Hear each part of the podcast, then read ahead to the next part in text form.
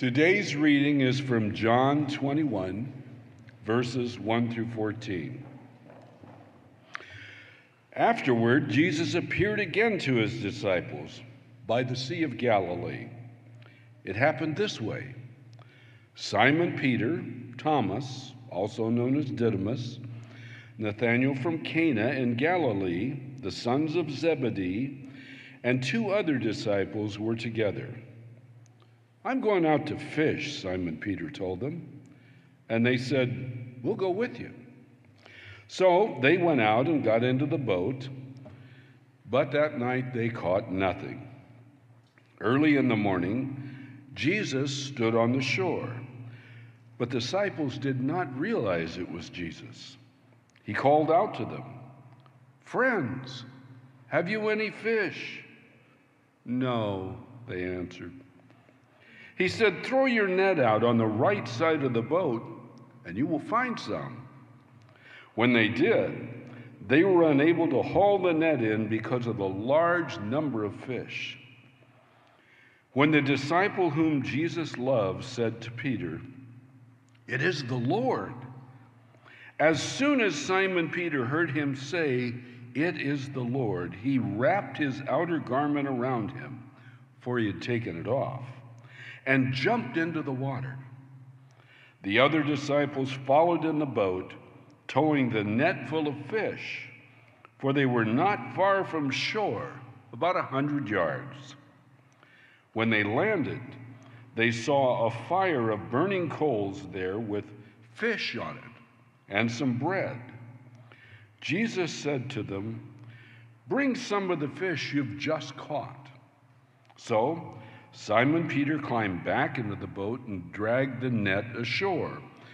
It was full of large fish, 153. But even with so many, the net was not torn.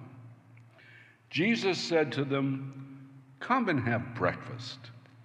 None of the disciples dared to ask him, Who are you? They knew it was the Lord. Jesus came, took the bread, and gave it to them, and did the same with the fish. This was now the third time Jesus had appeared to his disciples after he was raised from the dead. This is the word of the Lord. Thanks be to God. All you in grades one through six, you can take off to the lobby and meet your teachers. The rest of you may be seated.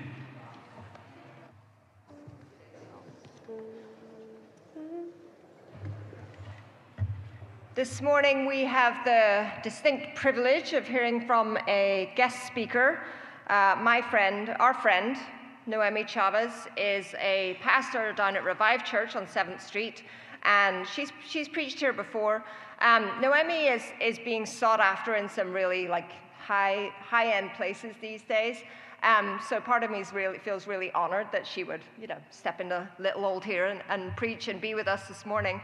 Um, but you know, you could say all these spectacular things about somebody, but I know Noemi as a, as a friend, and so I know her as a, a really grounded person who deeply loves people and deeply loves the Word of God. So that's, that's what she's here to, to kind of share with us this morning and help us dive into a passage. So, um, Noemi, I'm just going to pray for you as you kind of make your way up here. Father, um, Thank you for the gift that is Noemi Chavez, the gift to this city, the gift to us this morning. I pray that you would open her lips to declare forth your truth, to declare for your, forth your praise. And I pray that you would open our ears and our hearts to receive what it is that you have for us this morning. Bless what she brings to us, I pray. In Jesus' mighty name. Amen. Noemi Chavez. Thank you, everyone. Good morning. So good to be with you all again. Um, always love to share with my Grace family, and like Beth mentioned, she's a wonderful friend and somebody who I seek when I'm making strategic or spiritual decisions in my life. She's one of the voices that God has brought into my life for that wisdom. So I'm grateful. I'm grateful for you all as a church. I loved what uh, was shared during the time of giving and the generosity of grace and the work that God is using through your obedience and your open handedness. Um, it's just a gift in our city and a gift in the kingdom. So it, it blesses me and it encourages me to, to hear of the work that you are all collaborating and partnering with. Um, the kingdom of God is so much bigger than one person and one space and one church. So, just honored to be here. Um, is anybody here familiar with like um, family drama? um, I, I, I wanted to you know, family drama is really interesting because nobody likes it, nobody enjoys it. Yes, the holidays are upon us, whether you like it or not. If you go to any store um, that has any form of decorations, Halloween was here five weeks ago. So, like the holidays are coming, Thanksgiving's coming, Christmas. So, we always are anticipating the fun and great things that come with that, but we also know that there's some hard things that come with that as well because family can be challenging, it can be difficult. Um, and I love the Bible doesn't shy away from hard family stories. Like, there's so much drama that God doesn't say, get over it, but He's like, let's talk about it. Let's actually unpack what's happening in families. And there's a story of a, a man named Jacob in the Bible. And um, Jacob, um, his name actually means like liar, deceiver, cheater. Like he's, his name basically meant that he was good at, you know, kind of taking the bigger candy probably when he was a kid, or he gave the small lollipop away, kept the larger one, because he always wanted, you know, the hand up of anything that was around him. So we see the story of Jacob in scripture. He uh, basically cheats his brother from his firstborn right. Like he takes away the blessing, the bigger part of the inheritance. He takes the blessing from his father from his older brother. And this, if you don't understand culture in this time, is a huge offense. And um, it's frowned upon by people in the community because it's seen as something completely, not only wrong, it's egregious. It's like, why, how can you do that to your own flesh and blood, right? Um, we understand some of that because we've seen people go through hardships when it's come to fighting for a will or arguing about what belongs to me or rights about in a family, situations that are difficult and challenging. I'm a pastor for now almost 17 years, so I know a lot of these stories. Um, and it's human condition, real life stories. People struggle and it's painful and um, it's challenging. So whenever there's a dishonest move on the part of somebody who's going to get more than another. There's a sense of betrayal, there's a sense of lack of fairness. It's all these ugly feelings that emerge. And so all of this is happening in the life of Jacob. And we're going to read a scripture in regards to what he's going through in life.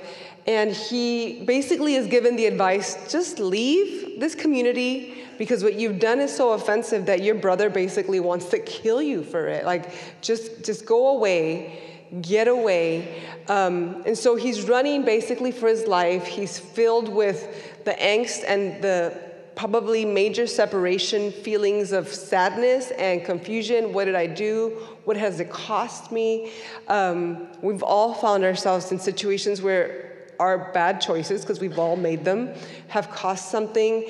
And so here, Jacob is running for his life and away from his family. And we see him in Genesis chapter 28, verse 16. And um, it says, When Jacob awoke from his sleep, um, because he, you know, falls asleep, and in his sleep, if you go back home, write this down for those of you who are note takers, read the story he has this incredible dream where he sees this ladder and there's angels coming up and down this ladder and he's sensing and he knows that God is at the other end sitting on his throne and he's experiencing something supernatural and powerful, right? So he says, it says, when Jacob awoke from his sleep, he thought, surely the Lord is in this place and I was not aware of it. Now, the reason that this scripture captivated me so much was because oftentimes we think that the presence of God is only accessible to us, it's only available, it's only um, experienceable, if that's even a word, when we have good behavior, when we have our things in order, when our life is well aligned to the will of God. But what gets my attention of the scripture is that we know that he is not in a good place. He made a decision that has caused his family to fall apart, basically. His parents are arguing over this situation. There's a lot of pain, a lot of anger, a lot of resentment. And in the middle of his mess, he has this dream. And when he wakes up, these words here are words that we ought to remember because he says, Surely the Lord is in this place, and I was not aware of it. It's incredible to understand and to have the realization that despite our bad behavior, the presence of God is still pursuing us. Despite the fact that we might not have all of our ducks in a row, that we don't have all of the best decisions made, that we don't have everything in place, that the presence of God is not shying away from us. He, he's not made small because of our bad decisions. He's not nervous about our relationship with us. He is still lovingly pursuing us, whether we are aware of it or not. There are times that we could be blatantly living a life of disobedience and a life of sin, and we would think that that disqualifies us, and yet that is the very thing that qualifies us for His love. Because His love is a redeeming love. It is a love that takes broken pieces and creates something beautiful out of it. It is a love that heals and forgives. So, the very nature of our brokenness is what qualifies us for God to be reaching out for us because we are a people who are in desperate need of a Savior. How many of you could either nod or say yes or say amen? And so I love the fact that, that Jacob finds himself in this circumstance of life where he has not worked himself with good behavior into God's good graces, but that surely the presence of God is pursuing him.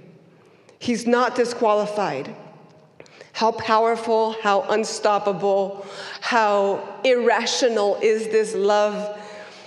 And oftentimes we'll think that the disappointment in life, the heartbreak of life, the situations that we face, whether it's things that we've done for ourselves or things that have been done to us, our anger towards those situations, our frustration with them, could cause us to feel like maybe I'm not qualified. Maybe God is not here. And we begin to think that his presence is based on something that we feel. But if we know the word of God, we know that God is not a feeling, but his presence is faithful. And there are times you might not feel God, but he's still there. If we base our faith in God only on what somebody makes us feel through a good message or a good song, then we missed the eternal relationship that we are invited to on the daily, whether we are in the presence of a worshiper or a preacher. God's presence is with us. It doesn't stay in the church building. God's not here fiddling his thumbs throughout the week waiting for you. You step out, he steps out with you.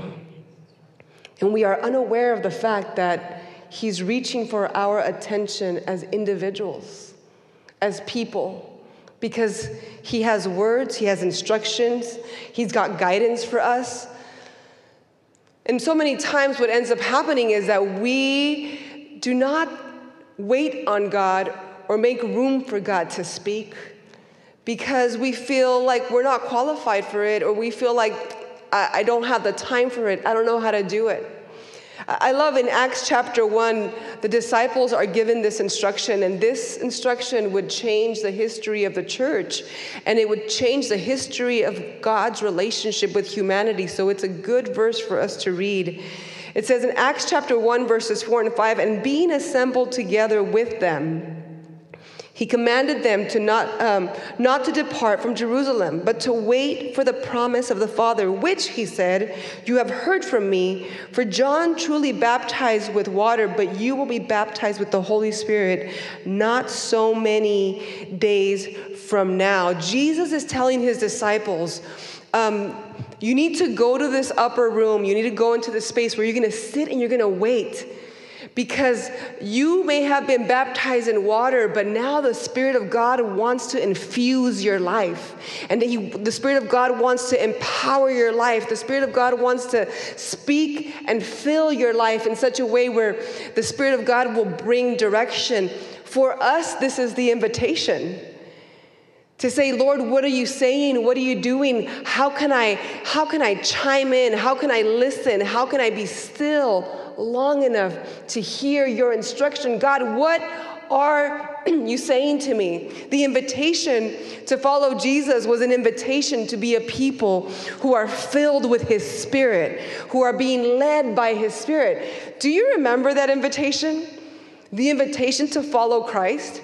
I mean, for the disciples, it looked a certain way, right? Hey, Peter, well, Peter's fishing. Come and follow me. And Jesus says that as he called Peter to follow him, Peter basically drops his net and goes and follows Jesus.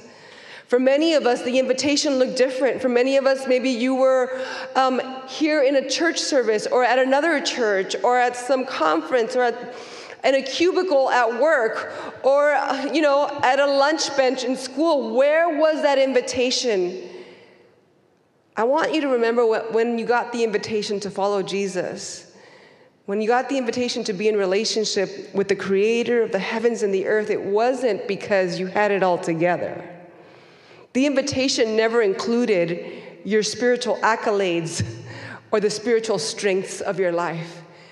The invitation included the brokenness of your humanity to follow a Savior that would transform you as you walked with Him that would give you instruction as you walked with him, that would give you the guidance and the counsel and the wisdom that you need, not only to do what you're called to do with your family and your workplace, but also to be the person he designed you to be. And that relationship, um, what qualified you then was not that you were already in right standing with God, what qualified you was the love of God extended towards us. I am so grateful that God didn't look at what I had to bring to the table when I first came to faith. I mean, I was 12 years old. I was but a kid who came from a home with a dad who struggled with alcoholism and a mom who simply loved God and was doing her best to raise four children. I was 12 years old when I realized that God loved me the invitation was beautiful. You know, up until that point, I would go to church regularly. I grew up going to Sunday school. And, I remember there were times that during worship I would cry. And I would cry more so because I'd be praying for God to change my family. I would be praying for God to change my dad. God, would you, would you transform his life? God, would you save my siblings? Lord, would you and I was never asking God to do anything in my life, but at the age, at the ripe old age of 12, God was like, You need me, Noemi. At the age of 12, I realized I needed the Savior. And the invitation was to follow Jesus, to believe that His work and His plans are good. What did that invitation look like for you? It's one of the sweetest memories that we have in our faith in God is the moment that we said, Lord, I asked you to come into my life. I'm not perfect, I don't have it all together, but I sure do need you. And I want to follow you, and I want to know what your plan is. And we experienced this peace and this joy and this lightness that removed the guilt and the shame of our sin. And so we're invited by this very same Savior to follow him. And sometimes our following gets a little exhausting because the more we walk with Jesus, the more we think we have him figured out. the longer we walk with God, the more we, re- we begin to actually believe or think that we have some kind of um, like a spiritual algorithm of how God does things. And how many of us have walked with Jesus long enough to realize I have no algorithm of how he does things or what the outcomes are going to be? I've got no clue. And I've been pastoring for almost 17 years, and I'm still pretty clueless about how God works things out in the life of individuals with their children, in their marriages. Like, I'm just like, I have no clue what God's going to do or how it's going to work out. But what I do know is that we could trust him What I do know is that He is good and He is faithful.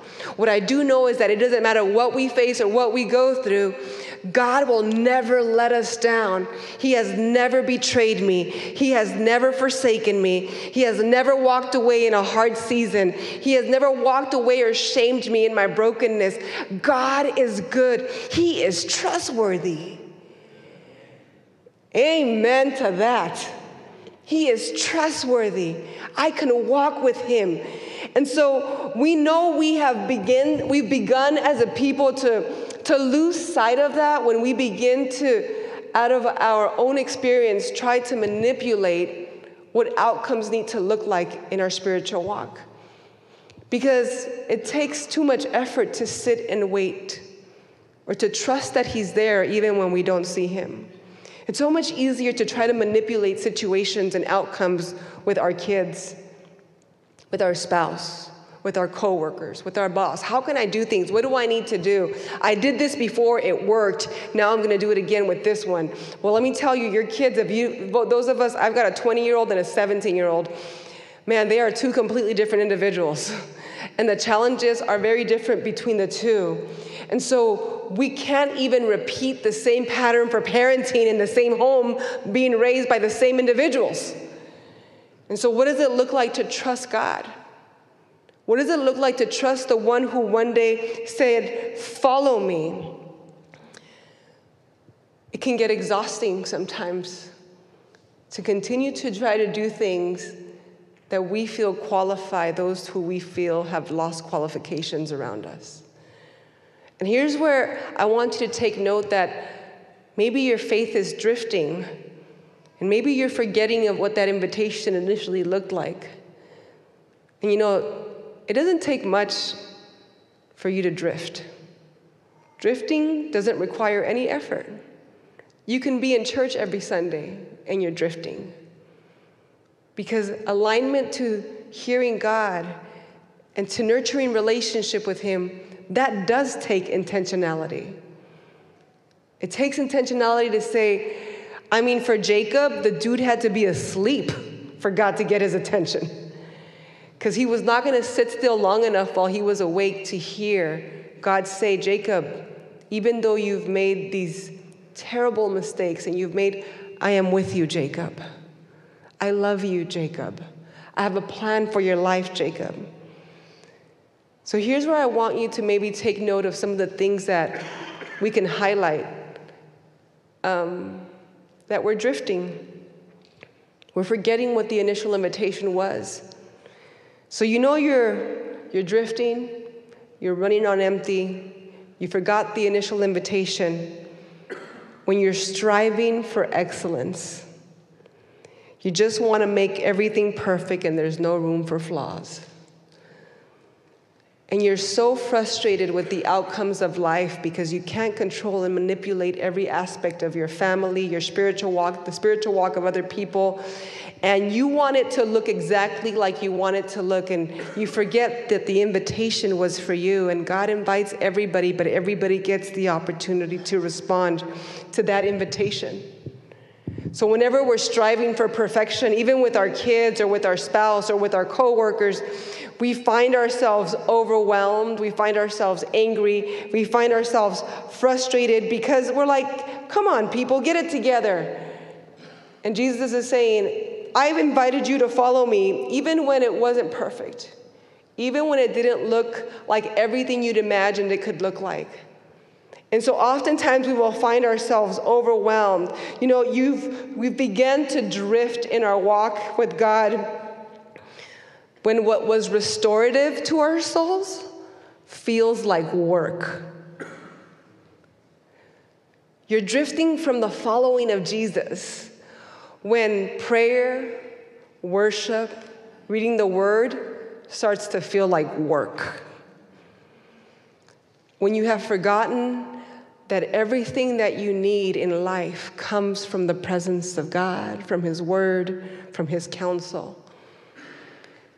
And we have forgotten that the invitation was not for us to micromanage the outcomes of the spirituality of others, but we have forgotten that the invitation was to know God intimately, to share a relationship with the Lord that would transform us. And for some of you, you're like, yep, reading the Bible feels like work. It didn't always feel like work. You know, in those initial days of that unique and first love, it's like we couldn't get enough of God. We couldn't get enough of the word, of worship, because we were so hungry and we were so thirsty, but we've become such mature Christians that we don't need that anymore. And we forget that the elementary spaces of our faith are foundational to the future of God's leading for us. We may be drifting when God becomes a means to our end. When we're like, I've been walking with God for a long time, He's gonna do what I asked Him to do. He's gonna work things out. He's gonna fix the situation because I've been serving Him for a long time. And all of a sudden, our relationship with God becomes more about what God can give us as opposed to who He is already in our lives. And He is the greatest gift. It could also be the opposite. We're drifting if we think we are God's means to an end, where you're like, God needs me to tell people and put them in their place. God needs me to be the Savior. God needs me to be the answer. God needs me to be that. And God is saying, I won when you gave me your heart. And you won when you let me into your heart. Like the win of our relationship with God is that we get to walk with Him here on earth, that we continue to follow Jesus. To understand that the qualifying factors of His presence are not the outcomes of our life and everything that we produce, but simply that we are loved by God and we are invited into deep relationship. And so I love this story that we read earlier in the book of John, chapter 21. Because Peter gets initially invited to follow Jesus while Jesus was here on earth. So Peter has this experience with God. He has this experience with Jesus where he walks with Jesus in the flesh for three and a half years. I mean, none of us here could say that in the early stages of our faith, we used to walk with God in the physical. Like, that's never been the reality for our faith walk. But for Peter, it was like the one who was making him a disciple was, I mean, Jesus. That's pretty amazing. And I love this story because it doesn't shy away from us understanding even Peter's humanity. Because now Peter um, finds himself with the disciples, and they're at the shore of the Sea of Galilee. Jesus has already died and risen from the dead. But it's not going to look the same anymore. Jesus will no longer be walking with Peter and the disciples in the flesh. Things have changed. It's a new season. The relationship will look different. And so Peter is kind of like, hey guys, so so what are we doing now? And Peter's like, I know, I know, I know how to do this. I know how to fish. Let's go fishing. Peter decides the answer for this moment in life is for me to do exactly what I know how to do that has proven to be successful in the past. And so he goes and he fishes the entire night. And how many fish do they catch? Zero. Zip. Nada. Not one fish. They come back, fishing the entire night, and at a distance, somebody notices Jesus, and Jesus calls out to them and says, Hey guys, did you catch anything? The Bible says that. They're like, No, we've caught nothing. And he says, Throw that net over to the side of the boat. These guys have been professional fishermen. Here's what I'm trying to get to. We can all be professional at something in life that we feel we know how to do really well. And some of those opportunities have come through our education, our work experience, and things that we do really well because we know how to do them really well. The beautiful thing is that once we belong to Jesus, once we have made a covenant relationship with God and we have responded to the invitation to follow Him, The things that we know how to do that we feel we are excellent at, God knows how to do better. He didn't have to go to four or five years university, get a master's or a doctorate. He knows how to do all of it far better than ever we can ever do. And once we have chosen to follow Christ, the narrative of our story is no longer, here's what I'm good at and here's what I can do. The narrative becomes, God, what are you asking me to do? What are you inviting me to? And there are times that even in our workplaces or in our families, we want to do things the way we know how to do them because we're going to produce outcomes that we can produce. And Peter was like, I know how to fish, I'm going to go fishing. And he gets absolutely nothing in that time that he's fishing. And Jesus tells him to throw the net over, and these guys catch 153 fish, which were so large that it could almost, it could have almost caused that net to snap, but it doesn't. They're able to bring the fish home.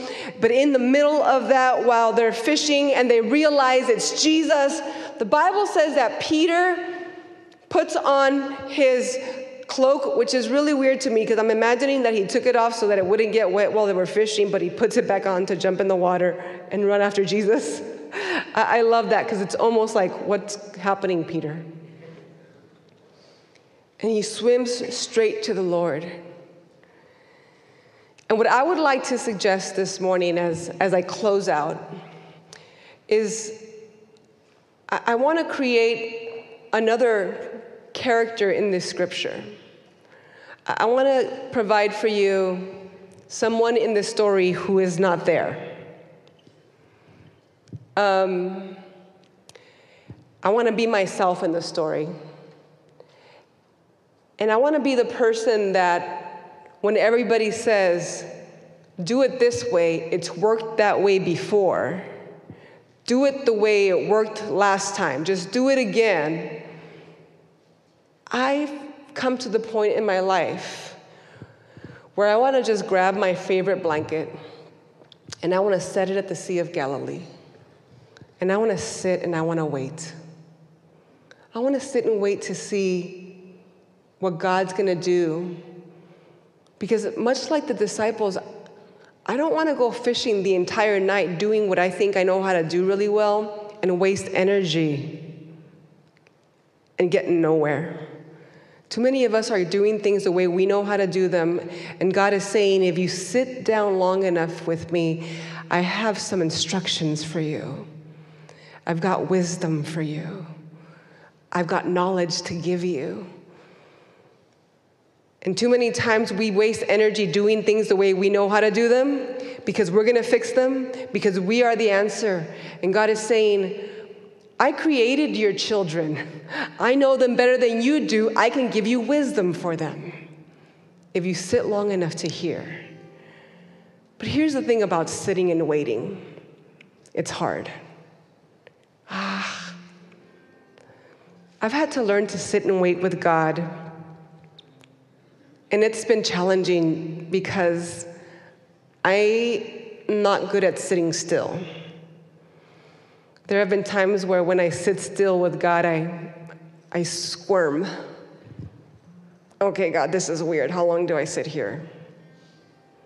And all I'm doing is saying, God, I'm creating room for you to speak to me. Because I don't know how to do it. I don't want to waste emotional, mental, and physical energy doing things the way I know how to do them. If you've got wisdom, instructions, knowledge, that could bring hope into this situation. I don't want to waste my energy doing what the disciples did. I want to sit at the Sea of Galilee because I know now that in the morning, some beautiful sandals are going to pull up next to me. The Lord is going to pull up. He's going to have instructions and word and I want to have the energy to do what He has me do. I don't want to be exhausted with doing things my way when they're not even working. The invitation to follow Jesus requires that we create moments in our life where we're willing to sit down long enough to hear from Him. I think it's really cool that Peter does that whole show where he puts his cloak back on and gets off the boat because I think we all know what it feels like to be like, why am I even doing it this way? Like, there is God. What, like, he couldn't get off that boat fast enough. Have you ever felt like, what the heck am I doing? Why am I even here? Why am I even trying to do this? God, you have an answer. Why am I wasting so much energy and emotions on my own abilities when there is a spirit of the living God that dwells inside of me, who's got a word to speak to me, who's got wisdom, who's got knowledge, who's got instruction? Why am I wasting my energy? Like, why am I dating this person? Why do I keep on trying to make it work with this girl? Why do I try to keep on trying? Why am I why am I wasting my time? How much faster can I get out of this situation and run towards Jesus? Because Jesus doesn't disqualify them for using their energy in the worst way possible. He invites them again. Go home and read John chapter 1 he has a conversation with Peter where he says, Peter, there are people who will need you to be their shepherd. Take them to the green pastures and feed them, care for them, love them. There's work to be done, Peter. It's not going to look the same. You will be empowered by my spirit. I will no longer be here with you. Some of us need to be open enough to say, God, it doesn't have to look like what I've known, but I want it to look like you. How many of us can say amen to that? God, it doesn't have to look familiar to me. It doesn't have to look like my relationship with you, but I want it to look like you, God. I want the circumstances to shift to where I can trust that your hand is leading and making a way. To lay your frustrations and say, God, I'm done fighting. I'm done arguing with you. Have your way. So this morning, I want to invite you to consider sitting and waiting with me at the Sea of Galilee and saying, I will no longer spend my energy doing what I know how to do really well. I will sit and wait on God's voice, on His leading. You know, there are times that I'll sit in the morning with God and I'm simply quiet with Him. And I'm like, okay, God, you know what I'm facing. You know what's happening in my church, with my family, in my community. You know the challenges, you know them. What do you want us to do? Speak to me, God. And I'll sit there quietly. And like, any minute, God. But I made room for him to speak. And there are times that by that evening, a week later, something pops into my head. And it's like God saying, You had asked me to give you the instruction. Well, here it is now. And there are some of you who will have these beautiful epiphanies with God where you're like, Why didn't I see it? It's because you made room for God to speak, for Him to show you, for Him to guide you. We're still following Jesus, we're still letting Him lead the way. God, we thank you this morning for the initial invitation to be your disciples, for the invitation to know you, to receive your forgiveness. We thank you that we were not worthy of, yet, of it, but still you loved us. We thank you that there were moments in our lives where your presence was there and we were not aware of it, but the invitation was to follow you. Oh, the greatest gift we have. It is the gift of your Holy Spirit because it transforms us, it heals us, it leads us. Your Holy Spirit shows us the way.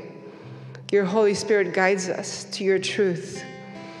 Let us be a people who are willing to sit and wait surrender to you, trust your guidance, not give our energy to things that we cannot control, but give our energy to sitting and waiting and trusting in your voice, in your leading, in your wisdom.